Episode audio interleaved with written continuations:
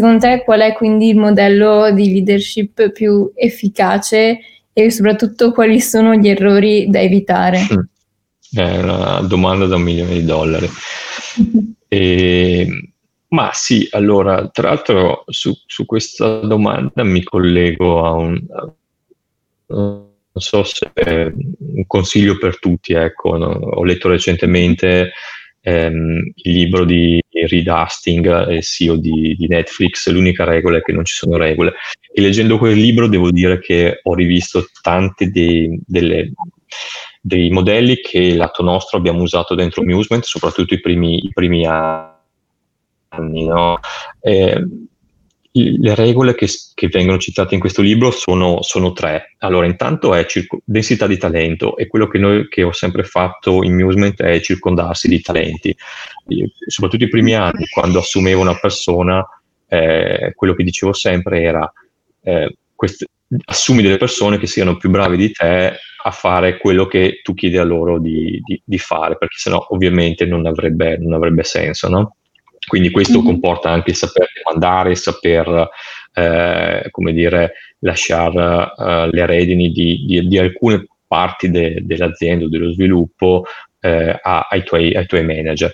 Però il fatto è costruire un, un ecosistema dove ci siano tanti talenti che tra di loro eh, vanno in competizione, ma anzi, anzi, si alimentano e riescono a crescere eh, gli uni con gli altri.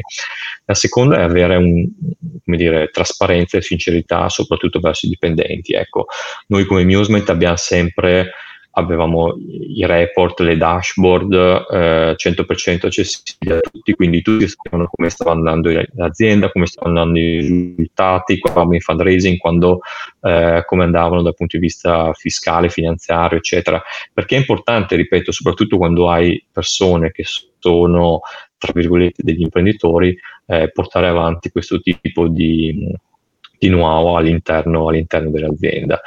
Eh, il terzo è effettivamente eliminare i controlli. Eliminare i controlli significa, soprattutto nel mondo della startup, è un po' quello che dicevo prima, cioè di chiedere alle persone di essere loro responsabili per le loro decisioni, quindi evitare quello che, è, eh, che si chiama micromanagement. No? Effettivamente eh, in questo modo si riesce da una parte a eh, dare entusiasmo alle persone, responsabilizzarle, eh, sensibilizzarle poi sui risultati che portano, ma allo stesso tempo comunque anche riuscire a creare e far uscire del lavoro molto molto molto importante per, per l'azienda. Ecco.